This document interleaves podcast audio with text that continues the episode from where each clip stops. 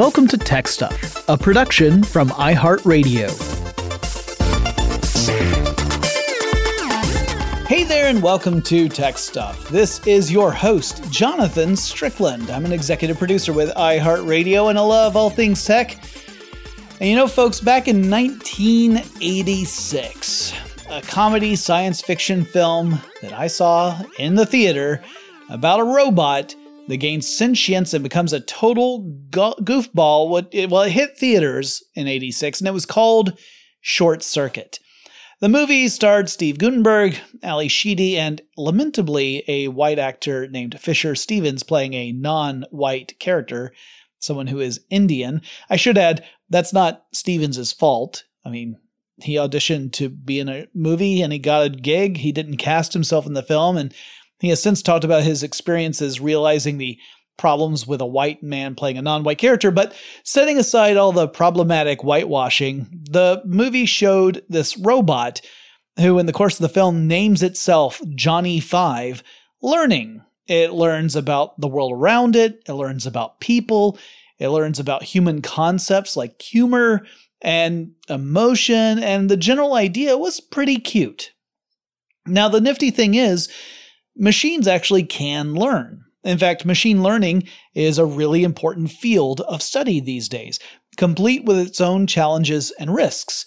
I've talked about machine learning a few times in the past, but I figured we could do a deeper dive to understand what machine learning is, what it isn't, how people are leveraging machine learning, and why I said that it does come with risks. So let's learn about machines learning.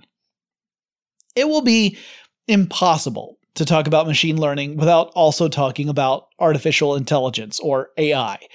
And this term, artificial intelligence, is a real doozy. It trips people up. Even people who have dedicated their lives to researching and developing artificial intelligence. You can get two experts in AI talking about AI and find out that because they have slightly different takes on what AI is, there are some communication issues. It's not as simple as red versus blue would have you think. What does the A stand for? So, when you really boil it down, it comes out as, as no big surprise that there's a lot of ambiguity here. After all, how would you define intelligence, just intelligence, not artificial intelligence, just intelligence. Well, would it be the ability to learn? That is, to acquire skills and knowledge? Or is it the application of learning? Is it problem solving? Is it being able to think ahead and make plans in order to achieve a specific goal? Is it the ability to examine a problem and deconstruct it in order to figure out the best solution, a more specific version of problem solving? Is it the ability to recognize, understand, and navigate emotional scenarios? Now, arguably, it's all of these things and more. We all have kind of an intuitive grasp on what intelligence is, but defining it in a simple way tends to feel reductive and it leaves out a lot of important details. So, if defining just general intelligence is hard, it stands to reason that defining artificial intelligence is also a tough job. Heck, even coming up with a number of different types of AI is tricky. And if you don't believe me, just Google the phrase different types of artificial intelligence never mind. You don't you don't really actually have to do that. I already did it. Though feel free to do it yourself and check my work if you like. When I Googled that phrase, different types of AI, some of the top results included a blog post on BMC software titled Four Types of Artificial Intelligence. But then there was also an article on Codebots that was titled, What are the Three Types of AI? And then there was an article from Forbes titled, Seven Types of Artificial Intelligence. See? We can't even agree on how many versions of AI there are because defining AI is really hard. It largely depends upon how you view AI and then how you break it down into different realms of intelligence. Now, we could go super high level because a classic way to look at AI is strong versus weak artificial intelligence. Strong AI, uh, sometimes called artificial general intelligence, would be a machine that processes information and at least appears to have some form of consciousness and self awareness and the ability to both have experiences and to be aware that it is having experiences. It might even feel emotion, though maybe not emotions that we could easily identify or sympathize with. So, this would be the kind of machine that would think in a way similar to humans. It would be able to sense its environment and not just react, but really process what is going on and build an understanding. It's the type of AI that we see a lot in science fiction. That's the type of AI of Johnny Five from Short Circuit, or Hal from 2001, or the droids in Star Wars. It's also a type of artificial intelligence that we have yet to actually achieve in the real world. So then, what is weak AI? Well, you could say it's everything else, or you could say it's the building blocks that maybe collectively will lead to strong AI. Weak AI involves processes that allow machines to complete tasks. So, for example, image recognition software could fall into this category. Once upon a time, in order to search photos effectively, you needed to actually add metadata, like tags, to those photos. So, for example, I might tag pictures of my dog with the meta tag dog. And then, if I wanted to see photos of my pooch, then I would pull up my photo app and search the term dog, and all the photos that I had tagged with the word dog would show up. But if I had failed to tag some pictures of my dog, those pictures wouldn't pop up in search because the computer program wasn't actually looking for dogs in my photos. It was just looking for photos that had that particular meta tag attached to it. But now we've reached a point where at least some photo apps are using image recognition to analyze photos. And these will return results that the algorithm has identified as having a reasonable chance of meeting your search query.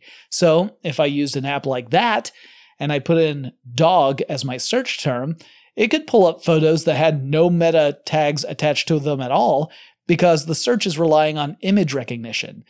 Now, this also means that if the image recognition algorithm isn't very good, I could get some images that don't have a dog in them at all, or it might miss other images that have my dog in them. But my point is that the ability to identify whether or not a dog is in a particular photo represents a kind of weak artificial intelligence. You wouldn't say that the photo search tool possesses human like intelligence because really it only does one thing it's analyzing photos and looks for matches to specific search queries, but it can't do anything outside of that use case. However, that's just one little example. There are all sorts of other ones like voice recognition, environmental sensing, course plotting, that kind of thing. And in some circles, as we get better at making machines and systems that can do these things, those elements seem to kind of drift away from the ongoing conversation about artificial intelligence. A guy named Larry Tesler, who was a computer scientist who worked at lots of really important places like Xerox PARC and Amazon and Apple, he once observed, quote, Intelligence is whatever machines haven't done yet. End quote. So his point was that the reason that AI is really hard to talk about is that the goalpost for what actually is artificial intelligence is constantly moving. Now, this pretty much mirrors how we think about things like consciousness. Lots of people study consciousness, and the general sense I get is that it's a lot easier for people to talk about what isn't consciousness rather than what consciousness actually is. And it seems like artificial intelligence is in a similar place, which really isn't that big of a surprise as we closely associate intelligence with consciousness. Now, this leads us to why there are so many different takes on how many types of AI there are. It all depends on how you classify different disciplines in artificial intelligence. And over time, a lot of disciplines that were previously distinct from AI have sort of converged into becoming part of the AI discussion. Machine learning, as it turns out, was part of the AI discussion, branched off from it, and then rejoined the AI discussion years later. So I am not going to go down all the different approaches to classification because I don't know that they would be that valuable to us. They would really just illustrate that there are a lot of different ways to look at the subject. So, if you ever find yourself in a conversation about AI, it might be a good idea to set a few ground rules as to what everyone means when they use the term artificial intelligence. That can help with expectations and understanding, or you could just run for the nearest exit, which is what people tend to do whenever I start talking about it. Anyway, what about machine learning? Well, from one perspective, you could say machine learning is a sub discipline of artificial intelligence, although, like I said, it hasn't always been viewed as such. I think most people would say that the ability to learn, that is, to take information and experience and then have some form of understanding of those things so that you can apply that to future tasks, potentially getting better over time. I would say most people would call that part of intelligence, but you could also be a bit more wishy-washy and say it's related to, you know, artificial intelligence as opposed to being part of AI. Since the definition of AI is let's say fluid, either way of classifying machine learning works as far as I'm concerned. Machine learning boils down to the idea of creating a system that can learn as it performs a task. It can learn what works and more importantly, what does not work. You may have heard that we learn a lot more from our mistakes than we do from our successes, which is pretty much true in my experience. When something goes wrong, it's usually, but not always, possible to, to trace the event or events that led to the failure. You can identify decisions that were probably the wrong ones or that led to a bad outcome. But if you have a success, it's hard to figure out which decisions were key to that successful outcome. Did your decision at step two set you on the right path? Or was your choice at step three so good that it helped correct a mistake that you made at step two? But a good approach to machine learning involves a system that can adjust things on its own to reduce mistakes and increase the success rate. And another way of putting it is that Instead of programming a system to arrive at a specific outcome, you are training the system to learn how to do it by itself. And that sounds a bit magical when you put it that way, doesn't it? I mean, it sounds like someone just took a computer and showed it pictures of cats and then expected the computer to know what a cat was. And this actually does mirror an actual project that really did do that, but I'm leaving out some big important information in the middle. Now, one big step is that computers and machines can't just magically learn by default. People first had to come up with a methodology that allows machines to go through the process of completing a task, then making adjustments to the process of doing that task, which would then improve future results. We have to lay the groundwork in architecture and theory and algorithms. We have to build the logical pathways that computers can follow in order for them to learn. A lot of machine learning revolves around patterns and pattern recognition. So, what do I mean by patterns? Well, I mean some form of regularity and predictability. Machine learning models analyze patterns and attempt to draw conclusions based on those patterns. This in itself is tricky stuff. So, why is that? Well, it's because sometimes we might think there's a pattern when in reality there is not. We humans are pretty good at recognizing patterns, which makes sense. It's a survival mechanism. If you were to look at tall grass and you see patterns that suggest the presence of a predator, like a tiger, well, you would know that danger is nearby and you would have the opportunity to do something about that to help your chances of survival. If, however, you remained blissfully unaware of the danger, you'd be far more likely to fall prey to that hungry tiger. So, recognizing patterns is one of the abilities that gave humans a chance to live another day, and from an evolutionary standpoint, a chance to make more humans. But sometimes we humans will perceive a pattern where none actually exists. A simple example of this is the fun exercise of laying on your back outside, looking up at the clouds, and saying, What does that cloud remind you of? The shapes of clouds, which have no significance and are the product of environmental factors, can seem to suggest patterns to us. We might see a dog, or a car, or a face, but we know that what we're really seeing was just the appearance of a pattern. It's it's not evidence of a pattern actually being there. It's noise, not signal, but it could be misinterpreted as signal.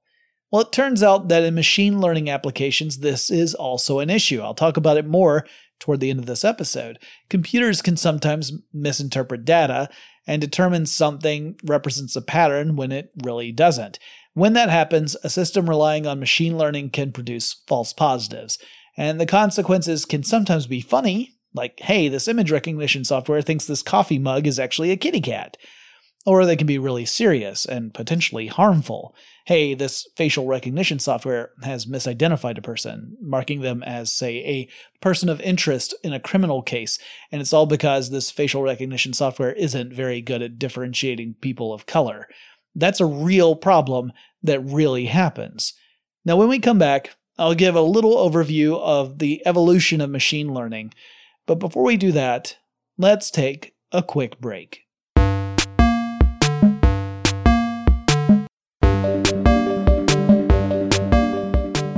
Talk about the history of machine learning, we first have to look back much, much earlier, long before the era of computers, and talk about how thinkers like Thomas Bayes thought about the act of problem solving. Bayes was born way back in 1702, so quite a bit before we were thinking about machine learning, but he was interested in problem solving for problems involving probabilities and specifically the relationship between different probabilities.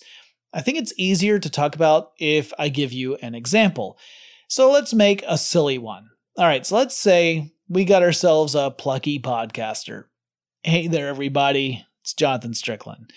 And it's Tuesday as I record this. And because of who I am, you know, who this podcaster is, and because it's Tuesday, there is a 40% chance I am wearing a They Might Be Giants t shirt. And we also know that if this podcaster is wearing a They Might Be Giants t shirt on a Tuesday, there's a 60% chance that I'm going to end up wearing pajamas on Wednesday. But we also know that if I did not wear a They Might Be Giants shirt on Tuesday, and remember, there's a 60% chance I didn't, then we know there's an 80% chance I'm going to be wearing pajamas on Wednesday. Well, Bayes worked out a way that described this sort of probability relationship between different discrete events. And using his reasoning, you can work forward or backward based on probabilities.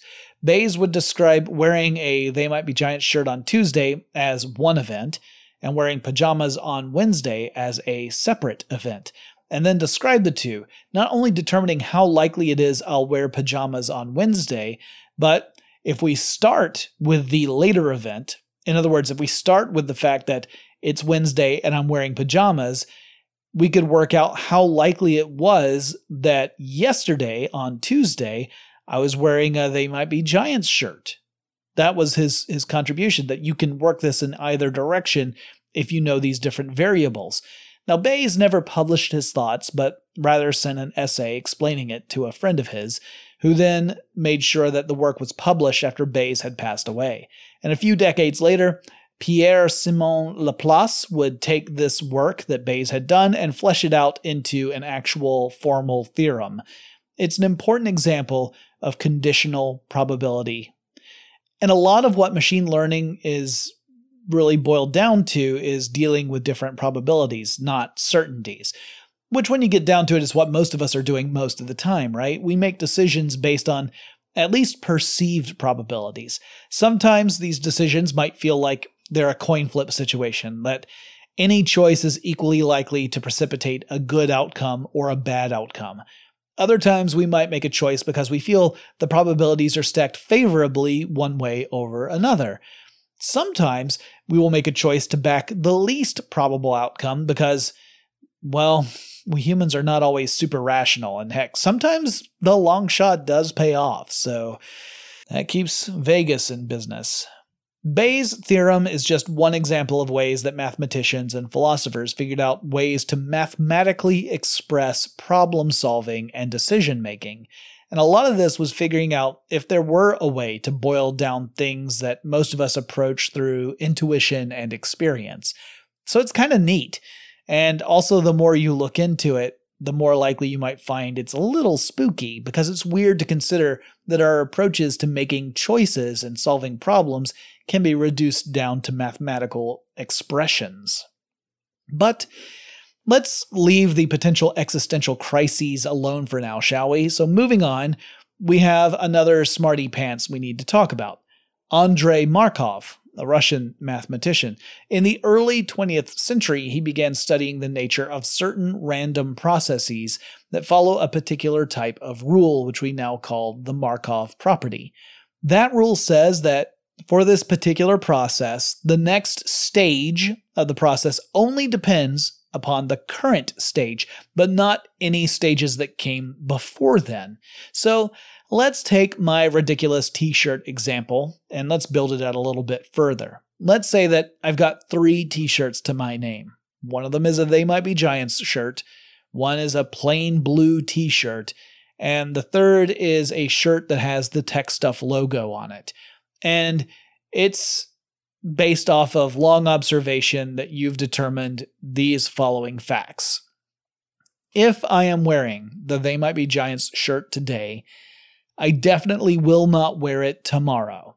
But there is a 50 50 shot I'll wear either the blue shirt or the tech stuff shirt. Now, if I'm wearing the blue shirt today, there's a 10% chance I'm going to wear the same blue shirt tomorrow. Don't worry, I'll wash it first. There's a 60% chance that I'll wear the tech stuff shirt, and there's a 30% chance I'll wear the They Might Be Giants shirt. But if I'm wearing the tech stuff shirt today, there's a 70% chance I'll wear it again tomorrow because I like to promote myself. But there's a 30% chance I'll wear the They Might Be Giants shirt, and there is no chance that I'm going to wear the blue one in this case. So those are our various scenarios, right? Which shirt I will wear tomorrow depends only upon which shirt I am wearing today. What I wore yesterday has no bearing on the outcome for tomorrow. So today is all that matters. And depending on which shirt I wear, you can make some probability predictions for tomorrow. So we can actually use this approach to figure out the probability that I might wear the tech stuff shirt, say, 10 days in a row since there's a better than even chance that if I'm wearing tech stuff today, I'll end up wearing it again tomorrow. And if I wear it tomorrow, then there's a better than 50% chance that I'm going to wear it the following day.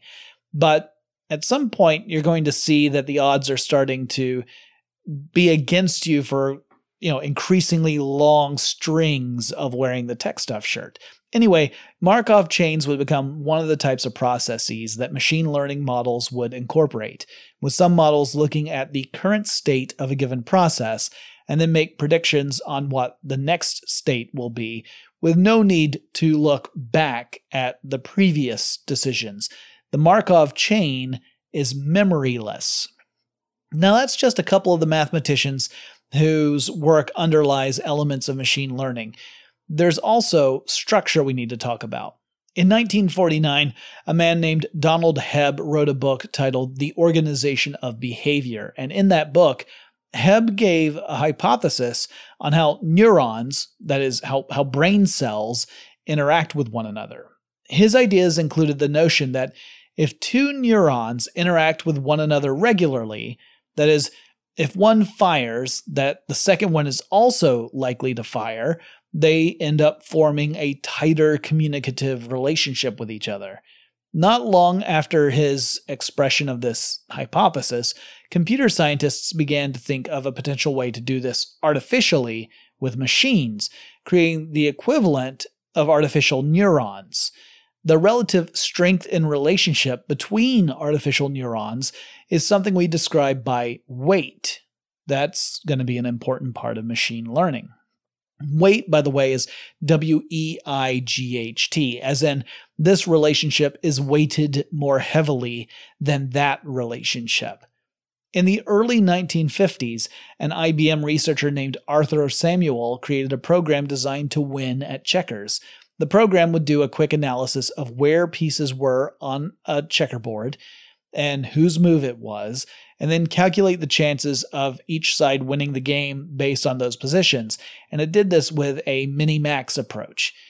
All right, so checkers is a two player turn based game. Player one makes a move, then player two can make a move. There are a finite number of moves that can be made, a finite number of possibilities, though admittedly, it's a pretty good number of possibilities. But let's say a game has been going on for a few moves, and you've got your two sides. You've got the red checkers over on player one side and the black checkers for player two. Let's say it's player one's move. For the purposes of this example, we'll say that player one really just has one piece that they ha- can actually move on this turn, and it can move into one of two open spaces. So, player one has to make a choice. After that choice, it's going to be player two's turn. So we can create a decision tree illustrating the possible choices and the possible outcomes of those choices. These choices are the children of the starting position for player one. So player one's starting position has two children. Player two will have their own choices to make after that decision has been made, but those choices are going to depend upon whatever move player one ultimately takes. So we can extend out our decision tree, showing the branching possible moves that player two might make. And these are the children of the two possible outcomes of our first choice. After player two's turn, it's player one's turn again, which means we need to branch those decisions out even further. And this is all before player one has even made that first choice. We're just evaluating possibilities. At some point, either when we have plotted far enough out that we know all possible outcomes of the game, or we're just reaching a point where it would be unmanageable for us to go any further, we need to actually analyze what our options are. The endpoints represent either a win, a loss, or a draw for player one.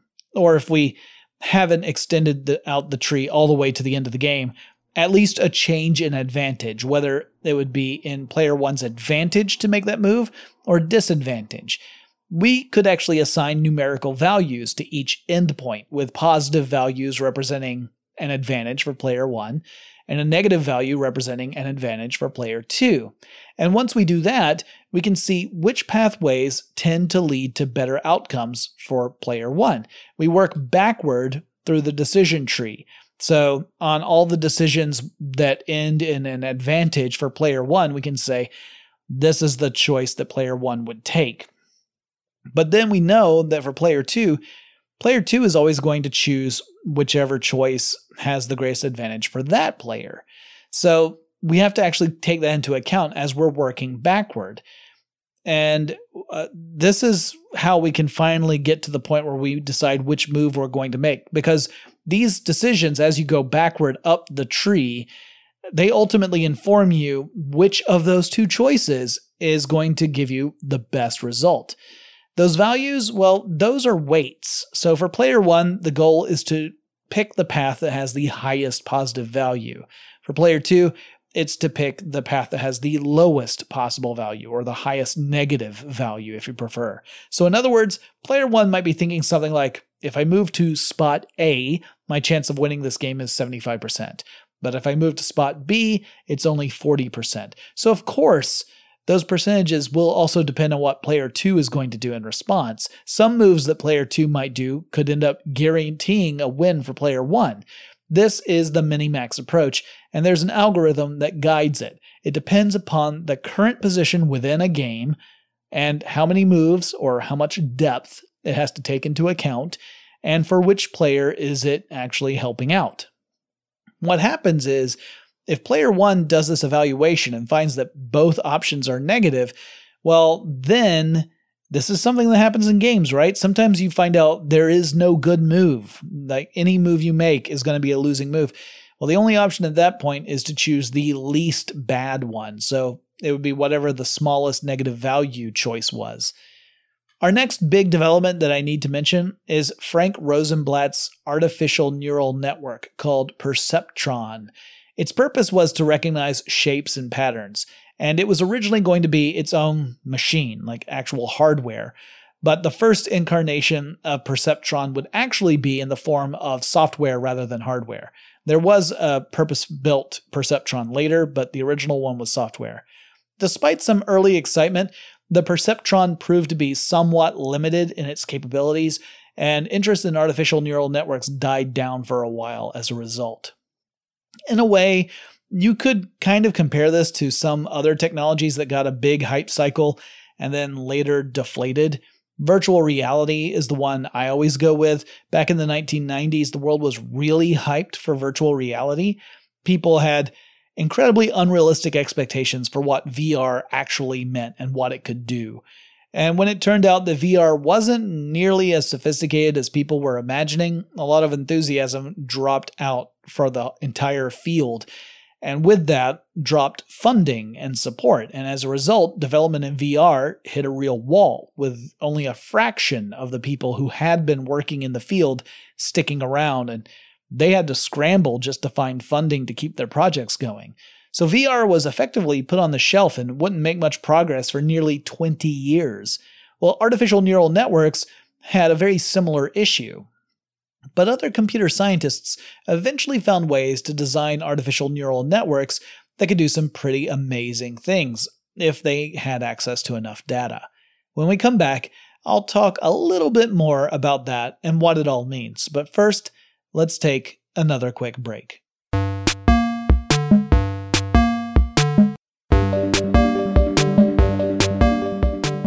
So we left off with the AI field going into hibernation for a little bit. Theory and mathematics were bumping up against the limitations of technology, which wasn't quite at the level to put all that theory to the test. Plus, there needed to be some tweaks to the approaches, but those came with time, and more mathematicians found new ways to create artificial neural networks capable of stuff like pattern recognition and learning. So let's imagine another decision tree. Uh, we've got our starting position. Uh, this is probably where we put some input. We would feed data into a system. And let's say from that starting position, we have a process that's going to transform that input into one of two possible ways. So we've got two potential outputs for that first step. Like our minimax example, we can go down several layers of possible choices and we can weight the relationships between these different choices. So if the incoming value is higher than a certain amount, maybe the node sends it down one pathway. But if the value is lower than that arbitrary amount, the node will send it down a different pathway. This is drastically oversimplifying, but I hope you kind of get the idea. It's like a big sorting system. And the goal is that at the very end, whatever comes out as output is correct or true. Ideally, you've got a system that is self improving. It trains itself to be better. But how the heck does that happen? Well, let's consider Cats for a bit. Not the musical, and good heavens, definitely not the movie musical. That is a subject that deserves its own episode. Maybe one day I'll figure out a way to tackle that film with some sort of tech capacity, but honestly, I'm just not ready to do that yet from like an emotional standpoint as well as a research one. No, let's say you're teaching a computer system to recognize cats, pictures of cats. And the system has an artificial neural network that accepts input, pictures of cats, and then filters that input through the network to make the determination does this picture include a cat in it? And you start feeding it lots of images. The neural network acts on the data according to the weighted relationship between the artificial neurons, and it produces an output. Now, here's the thing we already know what we want the output to be because we can recognize if a picture has a cat in it or not. Maybe we've got 1,000 pictures. This is the training data we're going to use for this machine learning process. We also know that 800 of those pictures have a cat in them and 200 don't. So we know what we want the results to be.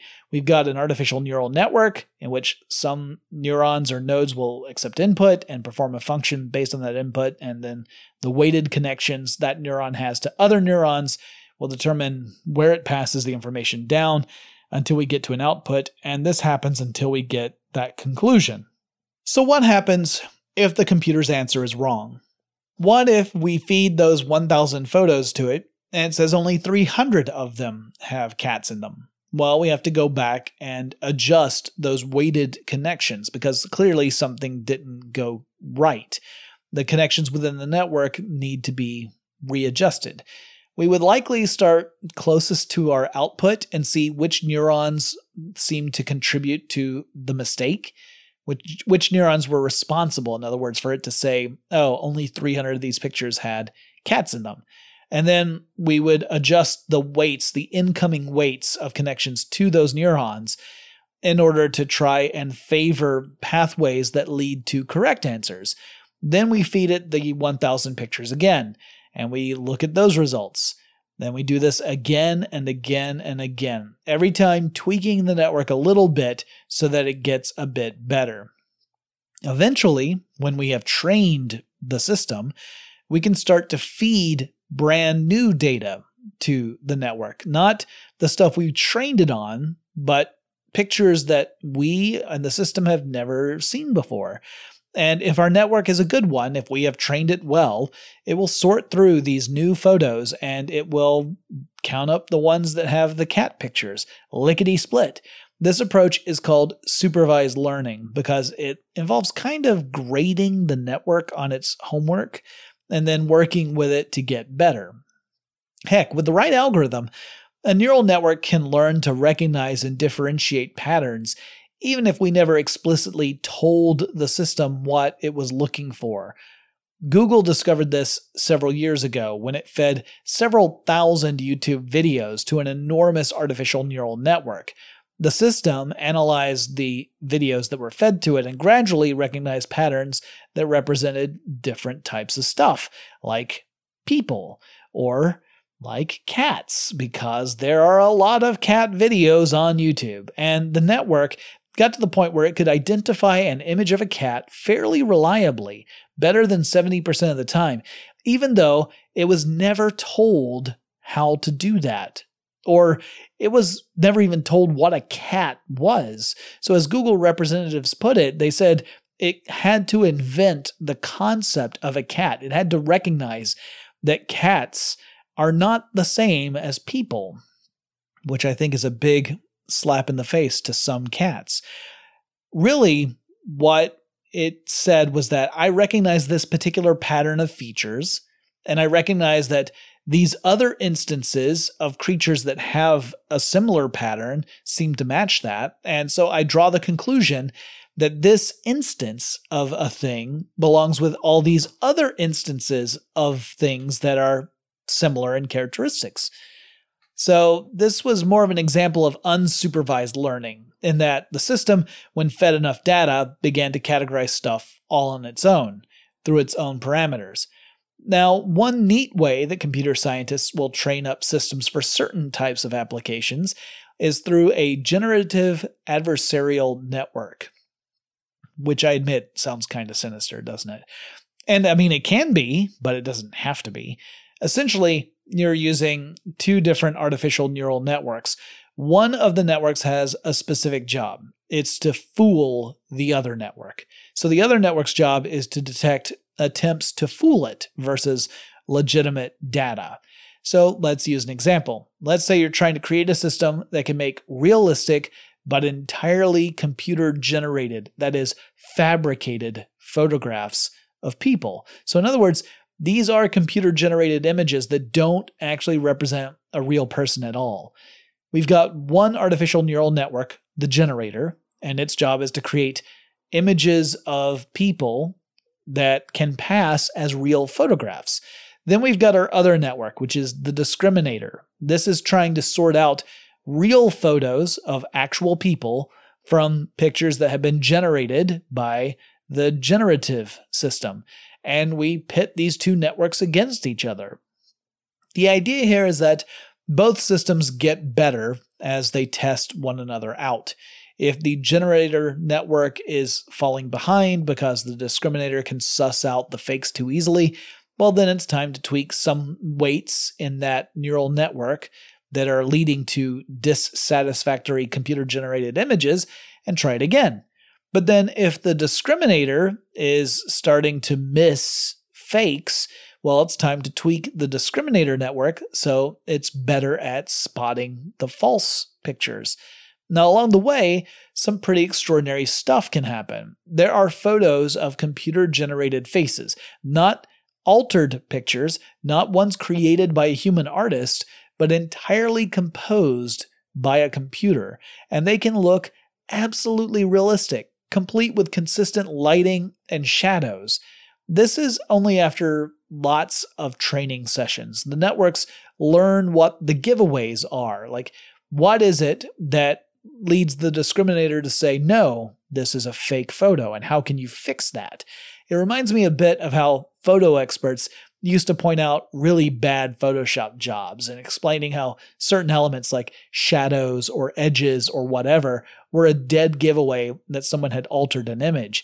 Well, similar rules exist for generated images, and through training, the generator gets better at making really convincing examples that don't fall into the traps that would reveal it as a fake.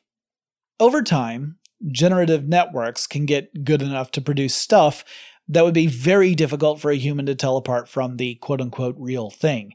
And discriminators can get good enough to detect fakes that would otherwise pass human inspection. So, an example of this is the current ongoing battle with deepfakes. These are computer generated videos that appear to be legit if they're done well enough. They can have famous people in them. Doesn't have to be a famous person, but it can show a video of someone doing something that they absolutely never did. But according to the video, they did, and it can be really convincing if it's done well. A good deepfake can fool people if you aren't paying too much attention. Some of the really good ones can pass pretty deep scrutiny.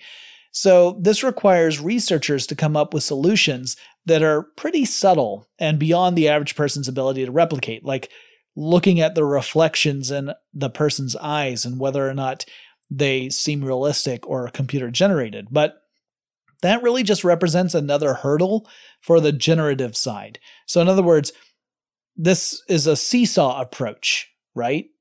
It's creating fakes on one side and detecting them on the other side. It's something we see in artificial intelligence in general. A similar story played out with the old CAPTCHA systems, where you know we saw a back and forth between methods to try and weed out bots by using you know CAPTCHA images that only humans could really parse, and then we saw improved bots that could analyze these images and return correct results which meant it was necessary to create more difficult CAPTCHAs. Eventually, you get to a point where the CAPTCHAs are difficult enough where the average person can't even pass them, and then you have to go to a different method. We also see this play out in the cybersecurity realm, where you might say the thieves get better at lockpicking, and then security experts make better locks, and the cycle just repeats endlessly. One thing that has really fueled machine learning recently is the era of big data being able to harvest information on a truly massive scale provides the opportunity to feed that data into various machine learning systems to search for meaning within that data. These systems might scour the information to look for stuff like criminal activity, like financial crimes, or the attempt to move some money around from various criminal exploits or it could be used to look for trends like market trends or It might be used to plot possible spikes in COVID 19 transmission, where those might occur, where people should really be focusing their attention. But now we got to think back on what I said earlier about looking up at the sky and seeing shapes in the clouds. There's a risk that comes along with machine learning. Actually, technically, there are a lot of risks, but this one is a biggie. It is possible for machines like humans to detect a pattern where there really isn't a pattern. Systems might interpret noise to be signal, and depending on what you're using the system to do, that could lead you to some seriously dangerous, incorrect conclusions. In some cases, it could just be inconvenient. But depending on what you're working toward, it could be catastrophic. And so computer scientists know they have to do a lot of analysis to make sure that patterns that are identified through machine learning processes are actually real before acting on that information. Likewise, bias is something that we humans have. Well, it's also something that machine learning systems have too. Now, sometimes bias is intentional. It can take the form of those weighted relationships between artificial neurons. Other times, a system's architects, you know, the people who put it together, they might have introduced bias not through conscious effort, but merely through the approach they took, and that approach might have been too narrow. We've seen this pop up a lot, again, with facial recognition technologies, many of which have a sliding scale of efficacy. They might be more reliable with certain ethnicities, like white people, over others. That points at a likely problem with the way those systems were trained. This is one of the reasons why many companies have made a choice to stop supplying certain parties, like police forces and military branches, with facial recognition systems. The systems aren't reliable for all demographic groups, and thus could cause disproportionate harm to certain populations. It would be a technological approach to systemic racism, and this stuff is already out there in the wild. You might think a computer system can't be biased or prejudiced or racist, and sure, we're still not at the point where these systems are thinking in the way that humans do, but the outcome is still disproportionately harmful to some groups. Now, that's not to say that machine learning itself is bad. It's not bad, it's a tool, just as all technology is a tool. Used properly with a careful hand to make sure that bias is understood and, where needed, mitigated, and where work can be double or triple checked before acted upon, it is a remarkably useful tool, one that will power and design and improve elements in our lives if it's under the correct stewardship but it does require a bit more hands on work. We can't just leave it to the machines just yet. Well, that wraps up this look at the concept of machine learning and some of the thought that underlies it. This really is a very high level treatment of machine learning. There are plenty of resources online if you want to dive in and learn more. A lot of them get very heavy into the math. So if that's not your bag, uh, it might be a little challenging to navigate. It certainly is for me. I love learning about this stuff, but um, a lot of it requires me to look up a term, then look up a term that explains that term, and so on, and I go down a rabbit hole. But hopefully, you have a better appreciation for what machine learning is at this point. If you have suggestions for topics I should cover in future Tech Stuff episodes, let me know. The best way to get in touch with me is through Twitter, and the handle is TechStuffHSW. And I'll talk to you again really soon. Tech Stuff is an iHeartRadio production. For more podcasts from iHeartRadio, visit the iHeartRadio app, Apple Podcasts, or wherever you listen to your favorite shows.